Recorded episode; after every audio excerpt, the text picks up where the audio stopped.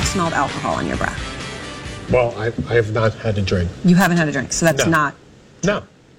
So I, I just because it is the talk out there. Again, I know it's awkward. Let me just get give you the questions. Well, you can uh, categorically I answer that. No, you have you had a drink answer, today. My answer is no. I have not. Anything else? No.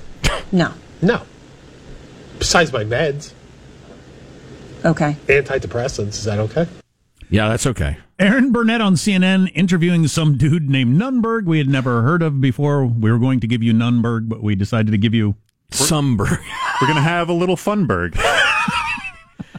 if Lady- you don't like it, you guys can runberg. Ladies and gentlemen, entering this circus of idiocy is Jay Cost, the contributing editor at the Weekly Standard and author of A Republic No More, Big Government and the Rise of American Political Corruption, and more stuff soon, we hope, because Jay Cost is, uh, is the best. Hello, Jay. How are you, sir? I'm great. How are you guys doing? Oh, we're all right. We're in our usual state of mixed amusement, disgust, and bewilderment at the world, but very Yeah, very quite- disappointed in the Bachelor finale. So we're trying to trying to handle that. Well, it's quite a time to be alive. yes, yes, it is. Why don't Why don't we start with uh, a political operative and obscure character, mostly Sam Nunberg, who was the uh, the source of feverish attention by the new cable news media for about a cup of coffee yesterday.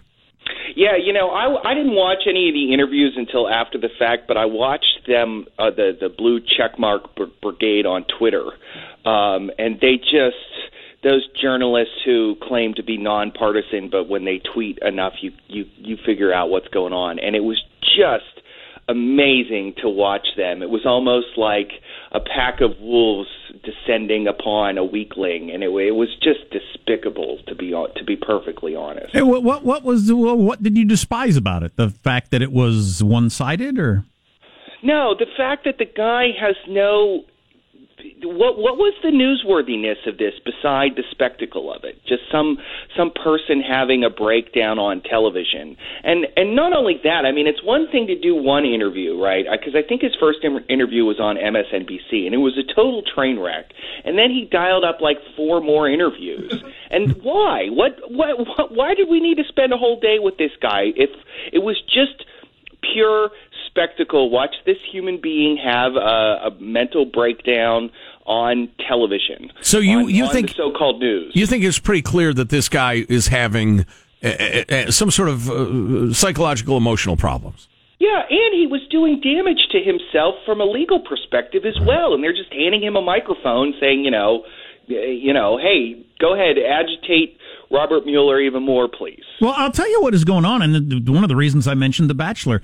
The entire country has become a reality show with Donald Trump as the star of it, and everything is involved. The Oscars on Sunday night, this all day long yesterday. It's just another little wrinkle in the reality show with the cameras behind the scene, and another character is introduced for a day, and just it's that's it. And it doesn't even have to necessarily mean anything, I guess. I'm not enjoying this reality show. I don't want to participate, but it seems to be what's going on. Yeah, I agree. And you know, you'd think that with 330 million people in this country, we could collectively find something more interesting or substantive to, you know, focus on than one long, long former Trump campaign aide having an em- emotional breakdown on television. Yeah, amen. Jay Cost, contributing editor at the Weekly Standard, is online, which is one of the themes of this program. That just because cable news is shouting at you that this is important and exciting and our hair is on fire doesn't mean it's so. Quite uh, often the contrary.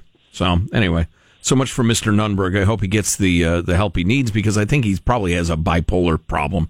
Um, Something. Yeah, yeah. So listen, uh, among the topics I know that you have on your mind is, you know, uh, the retirement of Mississippi. Is it uh, Senator Thad Cochran? But in general, because you know we're not going to drill down on you know all, all the states in the union, but is it just my perception, or have there been a hell of a lot of retirements and I won't run agains this election cycle?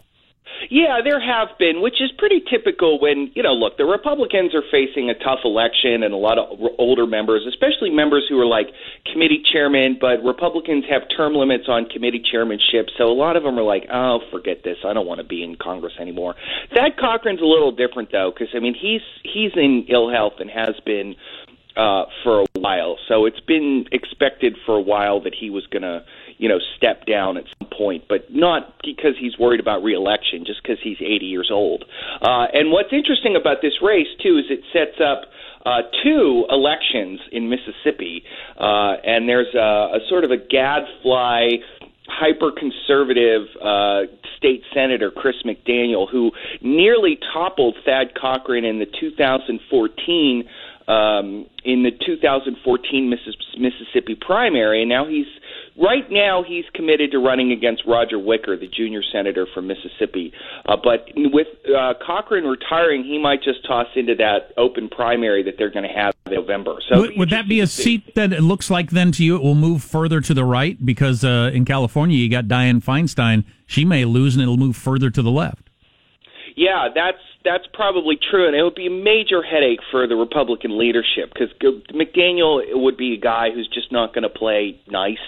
Um, and I also think the leadership would probably be sweating the results a little bit, similar to Alabama. I don't think I don't think that McDaniel would lose uh, in Mississippi, but I think that uh, they'd have to spend money to get him over the finish line, and then he'd come to Washington D.C. and just pretty much bite the hand that feeds him, which you know is sort of a a thing, a thing in politics, of course. Yeah. It's all a matter um, of style, though. Is he is he his own man with uh, conservative beliefs uh, that aren't being fulfilled by the party, or is he Roy Moore?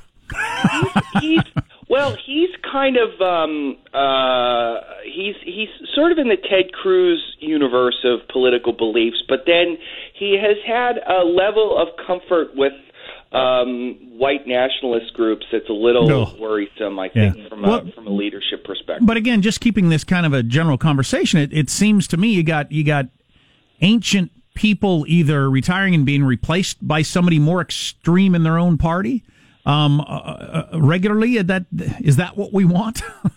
yeah, I mean, look, that's a big problem with primaries. To be perfectly honest, is that who participates in primaries? The diehards. You know, most Americans don't vote in primaries. It's just the people who are really intense about politics, and that's how you get these candidates who reflect the views of these intense primary voters. But are they really reflective of the views of the country at large? I, you know, I don't think so. God, where are we going? Where is this all headed? You have any idea? yeah, um, I think it was Bismarck that said that God has a special providence for drunks, fools in the United States of America. So I think we'll be fine. I hope you're right. it, it certainly doesn't feel that way right now.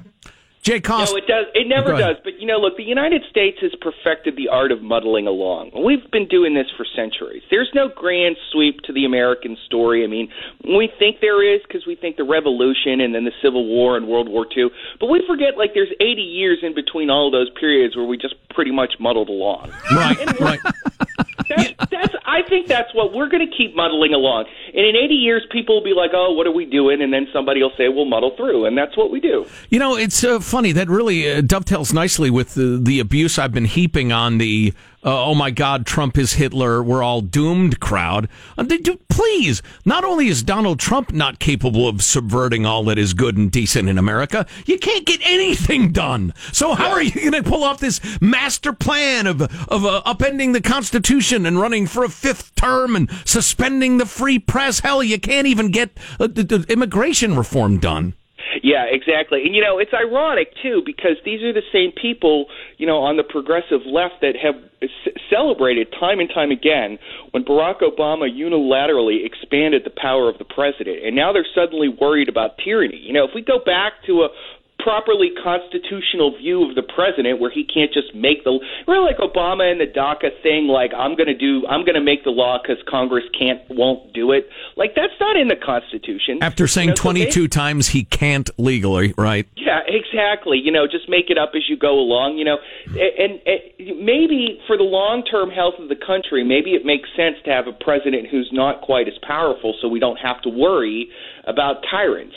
Amen Amen to that. Oh, that reminds me. I meant to throw this in earlier in the show. As long as I'm abusing my friends on the left, um, it's it, uh, I've said many times how how quaint and delightful it is that now that Trump's in office, running up deficits, they're suddenly fiscal hawks, and uh, and also it turns out my friends on the left are free traders. All of a sudden, that Trump has suggested tariffs on steel and aluminum. I tell you what, it's a comedy. Hey, did you watch the Oscars the other night? Uh, I did, yeah. I, I sort of tuned in and out, but yeah, I, I watched. I watched enough to know what, what they were trying to. They, they're not big fans of me personally. I think is is the message that I got. Living in flyover country. Well, not only that, but you're stupid and evil. Yeah, mm, yeah, that's exactly right. Yeah, my favorite part was when they sort of slid the whole Times Up thing with the Harvey Weinstein thing into like a shot at Mike Pence. I just thought that was really clever how they did that, sort of like eliding their own complicity by taking a gratuitous shot at the vice president. I thought that was pretty. I thought that was pretty gutsy. Actually, I was. I, I admired it in a kind of in a kind of just sheer, uh, you know, we don't care kind of way. Yeah, it's like uh, admiring uh, Heath Ledger as the Joker in the Batman movies. exactly. An amazing villain. You know, that's an interesting way to put it. I get that sense too. For like, I still watch Saturday Night Live, but I get the sense that they don't care if I stop watching because you know Yeah. they they don't care if I if I feel like I'm being insulted every single Saturday night. And you know, at you some know, point you say, like- "All right, you don't want me, I'm, I'm out." Yeah, network television used to be like the Ed Sullivan uh, Ed Sullivan show, right? There was something for everything, everybody. There was something for the kids, there was something for the grown-ups. But now, you know, as I think as network ratings have declined, they're just currying with a currying favor with a certain demographic segment that I clearly am not part of because Yeah. I have the wrong political beliefs. Right, and it might be successful for a time. I don't love it as a long term strategy, but uh, goodbye. I'm out. Goodbye. exactly. Yeah. Uh, well, listen, we don't have a lot of Antifa members listening to this show either because, you know, we're not uh, welcoming to them. So fair enough. Jay Cost, contributing editor of the Weekly Standard. If you get a chance, pick up a copy of A Republic No More Big Government and the Rise of American Political Corruption. Uh, Don't, didn't you say you have a project in the pipeline, Jay? Something you're working on? I do. I have a new book coming out in June. Uh, it's called uh, The Price of Greatness James Madison, Alexander Hamilton, and the Creation of American Oligarchy. Oh boy, I like the sound of that. Oh. you- Yeah, it's like a, it's a sequel to the Hamilton musical. I'm, I'm kidding. I'm we had an author friend of ours on the other day, and immediately he shot up to number 632 on the Amazon list. So, Wow. yeah, there you go. You might want to come on Yeah, because we book, book your slot now. Absolutely. Jay Cost. Hey, Jay, it's always great to catch up. Thanks, man. My pleasure. Thanks, guys. All right, see ya. Where does he live? I'm not going to say It's a secret. witness protection. Gotcha. Um, we are going to hit on the Bachelor. Not literally. Odd end Even though it. he is gay. what? Allegedly. Um, odd end to the Bachelor, but If you hit on him, he'd probably go for it. we had a listener explain the kind of people who watch The Bachelor. I thought it was pretty damn good. Oh, brilliant analysis of the uh, the multi-layered appeal of The Bachelor. So he gave the rose to the final girl and booted the other one off, then changed his mind later, is the way it turned out. wow. Wow. That makes you look extra crazy. Uh, stay tuned to the Armstrong and Getty Show. Armstrong and Getty. The conscience of the nation.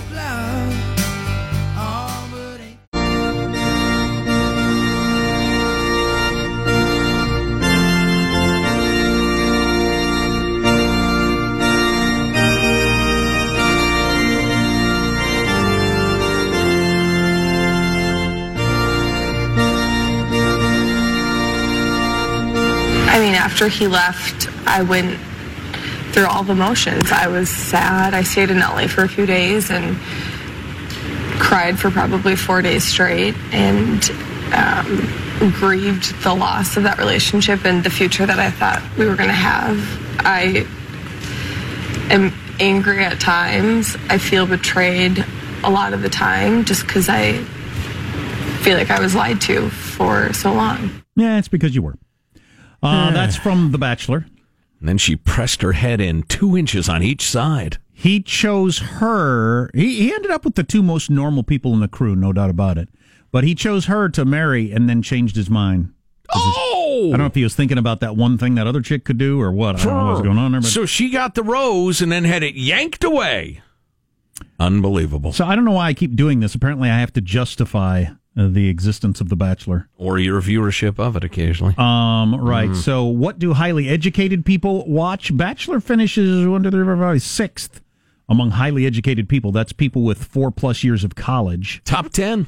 Uh, it's Top ahead, six, it's according to some. Two slots ahead of 60 Minutes. and then for uh, high income people, people that have a household income over $150,000, it uh, finishes first.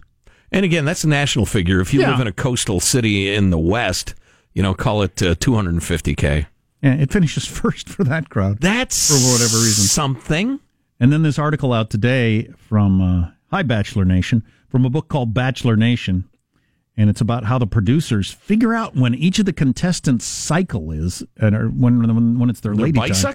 Bicycle? When, Oh, when it's their oh, lady their time, menstrual and they could most take advantage of their, you know, how emotional they are, along with plying them with wine. Well, that is that is an anecdote from the book. I think it is disingenuous to say the book is about that. yeah, you're right. You're right. It's not. It's not eight chapters about that particular maneuver.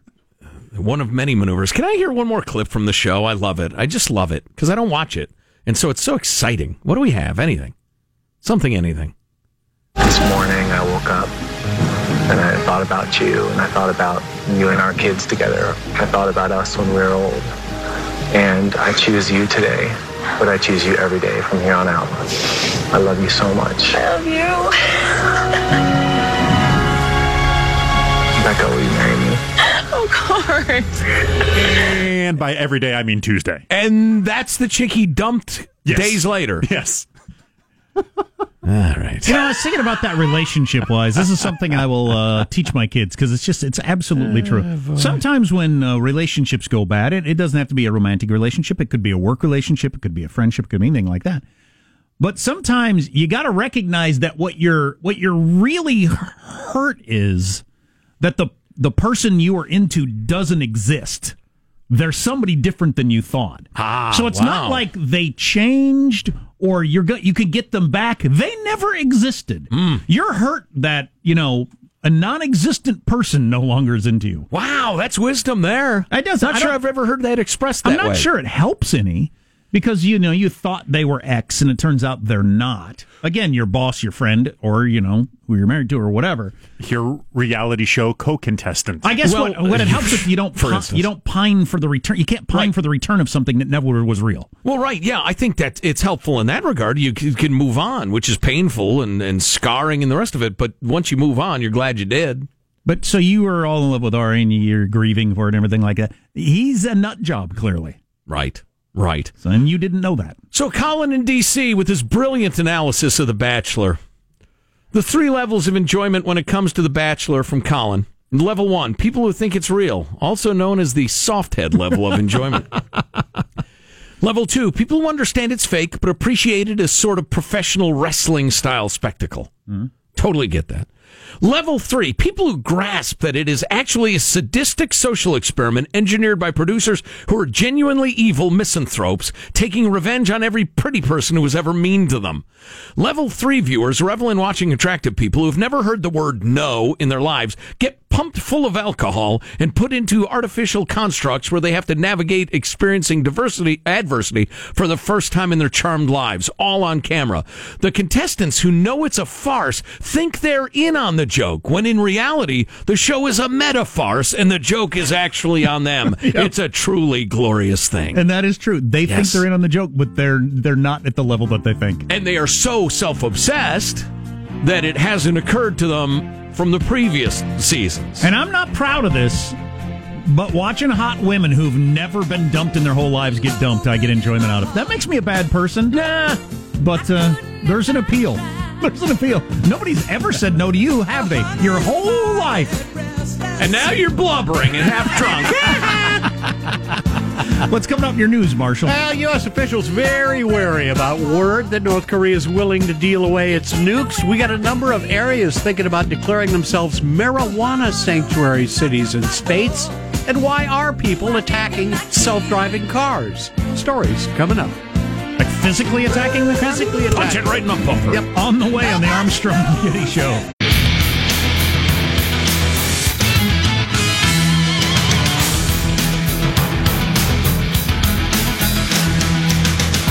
Here's an interesting stat. When you think about scams, financial scams out there, generally you think about old people getting taken advantage of.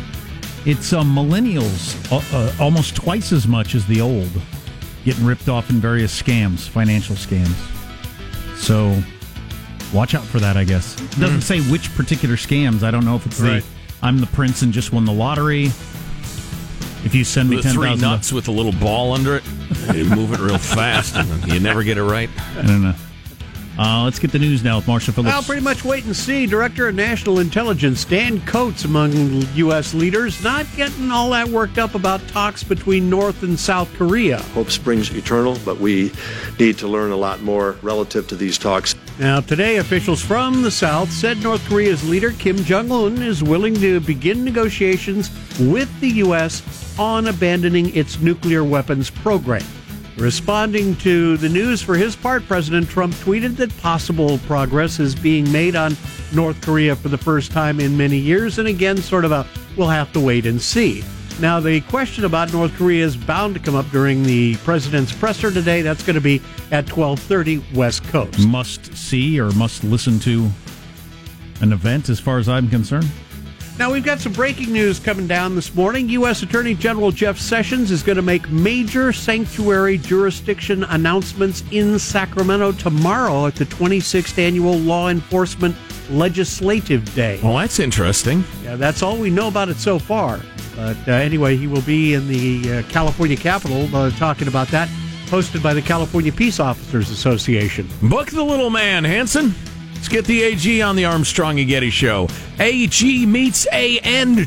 That's how we'll bill it. There you go. Officials in some states that have legalized marijuana but are wary of a potential federal crackdown from the Attorney General's Justice Department are taking a page from the immigration battle and considering giving sanctuary status to licensed pot businesses, barring local authorities from cooperating with the feds in enforcing anti marijuana laws. Berkeley, California, which was the first city in the country to declare itself a sanctuary city on immigration, last month did the same for marijuana businesses. You got lawmakers in California, Alaska, Massachusetts all considering doing the same thing. So we will just not cooperate with the feds when, uh, you know, the doors are kicked in. That happens. And SpaceX is celebrating its 50th successful launch of its Falcon 9 rocket. Launch happened last night in Cape Canaveral. Rocket took off, carrying a communication satellite, CEO Elon Musk compared to the size of a city bus. This is the largest satellite SpaceX has ever launched. And is it just going to float through space as kind of an experiment, or is it going to do something? Oh, the It's a communication Yeah. satellite. Yeah, I okay. reckon it'll communicate. Yep, yep, yep. Floating around doing It's all not kinds of- literally a city bus this time. no, no. There's not a there's not a uh, dummy driver. Just in as there. big as one. And one problem with self-driving cars is people who hate them. The LA Times reports that the six out of six crash reports filed in California so far this year, two involved a person actually physically attacking a robot car. You know, I hadn't thought about this, but getting back to the companies that have had to do away with their guarantee policies because scumbags take advantage of them.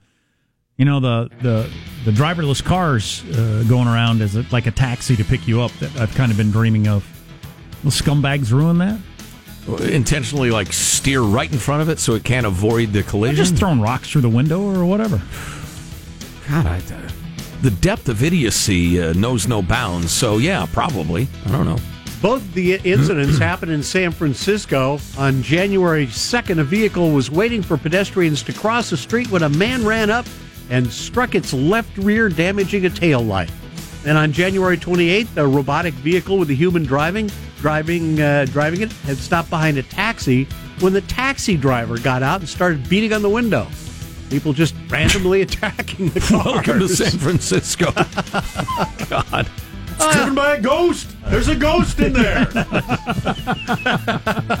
And one last note Russ Solomon, the founder of Tower Records, is dead at the age of 92. Tower Records, dubbed the first nationwide records supermarket.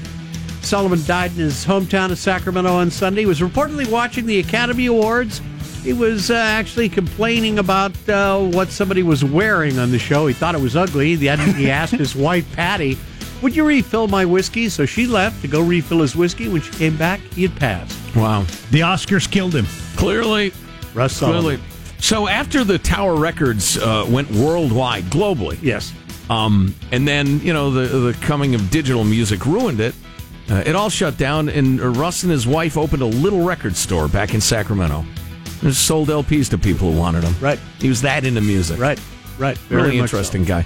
I happened to uh, be a part of a handful of fundraisers where he was really active in raising money to fight Parkinson's disease because one of his partners in the business, who I knew, uh, had Parkinson's. So Gotcha. he's a good man. Really like Russ. There you go. That's a wrap. That's your news. I'm Marshall Phillips, the Armstrong and Getty Show, the conscience of the nation.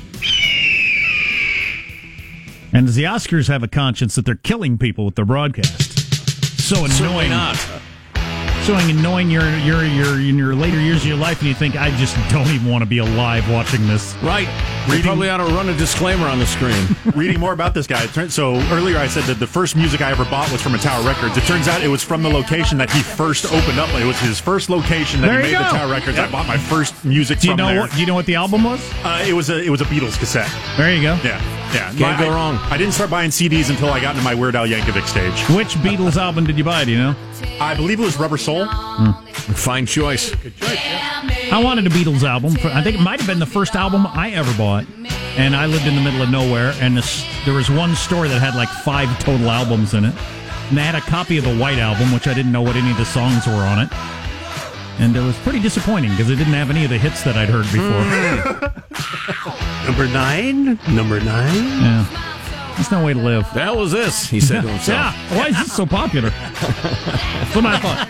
The petering out coming up on the Armstrong and Getty Show. Armstrong and Getty. The conscience of the nation.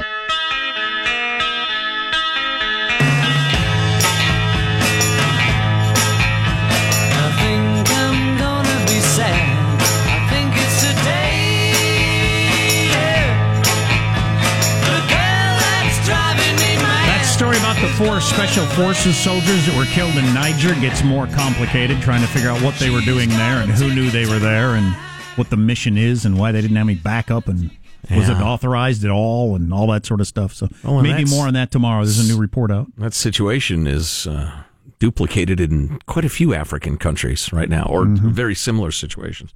So you know, it's funny, Michael, playing that coming back. I can't, I can't swear to it, but I think one of the first albums I might have bought might have been the uh, the Beatles, the, the Red album, Blue album, the Greatest Hits package. That's what I wanted. which was what you wanted, and instead you got you know Honey Pie and Revolution Number Nine. Back in the USSR. Poor boy. I was very Oh, there are a lot of great songs on that album. but that's not what I was looking for. I No. wanted I want to hold your hand. right, right. You didn't get it, did you? No, I didn't. All right, speaking of art, this is funny. This comes only two days after the annoying, annoying Oscars. Today is the 20th anniversary of this unimpeachable, unmitigated, celebrated work of genius being unleashed on the American people. It, it uh, premiered 20 years ago today. Are you employed, Mr. Lebowski? Well, wait, wait, let me let me explain something to you. Um, I am not Mr. Lebowski. You're Mr. Lebowski. I'm the dude. So that's what you call me, you know? Uh, that or uh, his dudeness or uh, duder or, uh, you know, El Duderino if you're not into the whole brevity thing. Uh, Are you employed, sir? employed? You don't go out looking for a job dressed like that, do you? On a weekday? Is this a. What day is this? Well, I do work, sir. So if you don't mind, No, I do mind. Uh, the dude minds. This will not stand, you know? This aggression will not stand, man. I mean, your wife owes my wife is not the issue here. I hope that someday my wife will learn to live on her allowance, which is ample. But if she does not, that is her problem, not mine. Just as the rug is your problem. Just as every bum's lot in life is his own responsibility, regardless of who he chooses to blame. I cannot solve your problem, sir. Only you can. Oh. Oh, yes. yes, that's your answer. That's your answer to everything. Tattoo it on your forehead. Your revolution is over, Mr. Lebowski. Condolences. The bomb's lost. My advice to you is to do what your parents did. Get a job, sir. The Big Lebowski. 20 years ago today. Oh, it's perfect. I think my life would be roughly 10% less rich if that movie didn't exist. I know. I came across uh, some posts on some site this morning. Uh, where are they now, Big Lebowski? And I flipped through like 20 characters to see what they look like now. I mean, who spends their time on that? I do. That was bunny looking. I have a confession. And I've never seen this movie. Oh, Michael. Y- You would Come love on it. over. Oh, you would love it. It's it's that Oh, kind of Michael. a movie. Oh my god! You know, I, Yeah. I probably saw it. I might have seen it 10 years after it came out. I was completely unaware of it. I just happened across it one time and I and I started watching. I thought this is freaking awesome. Right, right. How have I never heard of this or seen it? Yeah, yeah. Well, either And I was you either love it or you don't get it. I'd imagine it's one of those movies. I was completely unaware that Jeff Bridges was, you know, capable of that. Yeah. And now it's impossible for me to see him Yes, as anything else. exactly. And he, He knows it, it. and he's fine with it, Yeah. which makes you love the movie even more. Because he was, you know, he was the lead in uh in, in romantic dramas m- Sure. in my youth. The handsome, suave, very serious actor. Mm-hmm. And then he was in the Big Lebowski, you know, with his gut hanging out in his t-shirt and Stained White t-shirt. Oh, oh, El Duderino, if you're not into the whole brevity thing. right, it's like just your opinion, man, which is one of the greatest lines in the history of movies. Oh my god. yeah, if we get started, we will not stop. So I urge everyone to stop quoting the Big Lebowski. I am going to kick your bleep and bleep. Okay. That's like just your opinion, man. I mean, what is a funnier response than that? He's a pederast, dude. All right. Well, So we've started. We've started. So rent it if you haven't seen it. Yeah, it's a fine movie. That's what they say. So it was only uh, yesterday that Marshall entertained us with a chilling story of being confronted by turkeys. Now, story is a bit generous because nothing happened. So to call it a story is Hey, hey, really, hey, really threatening. Honestly, ah. a turkey looked at him, as I recall. Surrounded the car. Surrounded the car. Advanced on me. But Beaks blazing. Why didn't you just drive? you were in a 2,000 pound automobile. Like other locations in the East Bay, the John Muir Clinic on Grant Street in Concord has seen around a dozen turkeys, aggressive, aggressive turkeys, uh, menacing the patients. We've tried to deal with this, and we're at the point where they need to be trapped and removed, said one uh, official. Uh, we need to put our patients and staff first. Why did one look at you? I hit one in flight with my car, and it took out my whole headlight. So that Really? was that was like an eight hundred dollar uh, deal. But it was delicious. And uh, if they came into my property and were causing any problems, they would meet the Mossberg, which is a twelve gauge shotgun, and they would also be delicious. A group of turkeys is called anybody?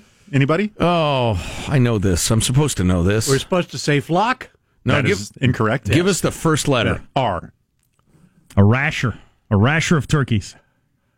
It's close. That's bacon. It's a rafter of turkeys. Oh, uh-huh. that's close. There you go. Didn't know that. Rafter. All right. Who There came up go. with that? All that stuff. That's just dumb. According to Everything's John, a bunch. That's a bunch of turkeys. John Muir's director of corporate. Yeah, who did a murder of crows? Shut up. Stop trying to be clever. A crash of rhinos. Yeah, Stop it. John Muir's director of corporate communications, Ben Drew, says people have been feeding the birds, and as a result, they've been around more than a year, scratching cars and defecating around the hospital. See? Scratching and defecating. Yes. That's pretty much my afternoons. the, the turkeys are the turkeys are threatening patients and staff coming up to people as they get out of their cars. He told SF Gate. People have been trapped in their cars with birds pecking at the door. Are any of them jive turkeys? Doesn't say. A 70s reference. And now, final thoughts with Jack Armstrong and Joe Getty on the Armstrong and Getty radio program. Thank you very much. Here's your host, Joe Getty. Hey, let's get a final thought from everybody. It's what we do. Marshall Phillips, you menaced by the turkeys. Your final thought. I- I'm heading off for a gluteal exam. My hindquarters have been acting up for days, a result of my renewed training program for the Armstrong and Getty Push Up Challenge. Wow. Odds makers are not taking bets at this time. How you damaged your arse doing push ups is beyond me, but I'm no physician. You're physician. doing them wrong. Positive Sean, your final thought. Yeah, sometimes there's a line at the uh, the lunchroom in the in the break room here at the Radio Ranch to use the toaster, and in the back of my mind, I just want to scream out, "None of you would even have a toaster if it wasn't for me." That's right. Get me my toast in that toaster. You brought that toaster. I'd forgotten. This exists because of me. You Do ought I to get a a- thank you from anybody? You ought to have a reserved space. Yes, I should. Yeah. Michelangelo, final thought. Uh, Bachelor Nation, I know you're disappointed and hurting this morning. We all are. But just take the life lessons in love that you learned from the show and use them to better your daily life. Bachelor Nation, we may be down today, but we can get up. Be strong. Wow, that's beautiful. Uh, Jack, do you have a final thought for us? This is a real test of my will today. It's National Oreo Day, so there's a ton of free Oreos in the lunchroom. Do I end up eating an Oreo just because it's there? I mean, they're always available for purchase for like a dollar. It's not, you know, it's not the lack of opportunity, but they're just there Right. and free, and all I got to do is stick in my hand. Will I eat them? You don't want to waste them. Right. Right. This is a uh, a major test for you, Jack. I wish you well. So my final thought is stolen from BabylonBee.com, and it will probably be the final note on the Oscars. Uh, this has to do with Jimmy Kimmel, the host. Uh, do you remember the Man Show? Here's your headline: Man who got famous showing scantily clad women bouncing on trampolines lectures nation on sexual propriety. That is amazing that he started the show by saying, "Hey, bring it. Speak from the heart." People are saying you shouldn't talk, say whatever you want. So the, his view, and maybe that of the producers and a lot of the people in the crowd, is we need to do more of this. We need to do more of the political speeches at these shows. That's fine. I mean, you get to. But. It could be the only way to save their arse. They'll never recapture the glory of everybody watching, but maybe they'll have a hardcore progressive audience that sticks with them. Could be. Years to come. Yeah. I wish ye well. Armstrong and Getty wrapping up another grueling four-hour workday. Go and never darken my towels again. So many people thank so little time. Go to Armstrong and Getty Radio. I'm sorry, ArmstrongandGetty.com. Drop us a line. Let us know if there's something we ought to be talking about, or share your thoughts, your deepest, deepest thoughts. I'm probably off to get an Oreo or three. See you tomorrow. God bless America. This is a historic act uh, of uh, devastating incompetence. I will not sugarcoat this. This is a disappointing day for us. Big mistake, but not too bad. The fun level in this room is at an 11 right now, and that brought it down. The ride is over. The time for the clowns and the acrobats and the dancing bears has passed. Get away from here. Get. Get. Uh, we apologize for our stupidity, and we really hope you forgive us for what we've done. Thank you, and good night. the show's over. What? Bye bye. I'm um, talking to you, I have smelled alcohol on your breath. Armstrong and Getty, the voice of the West.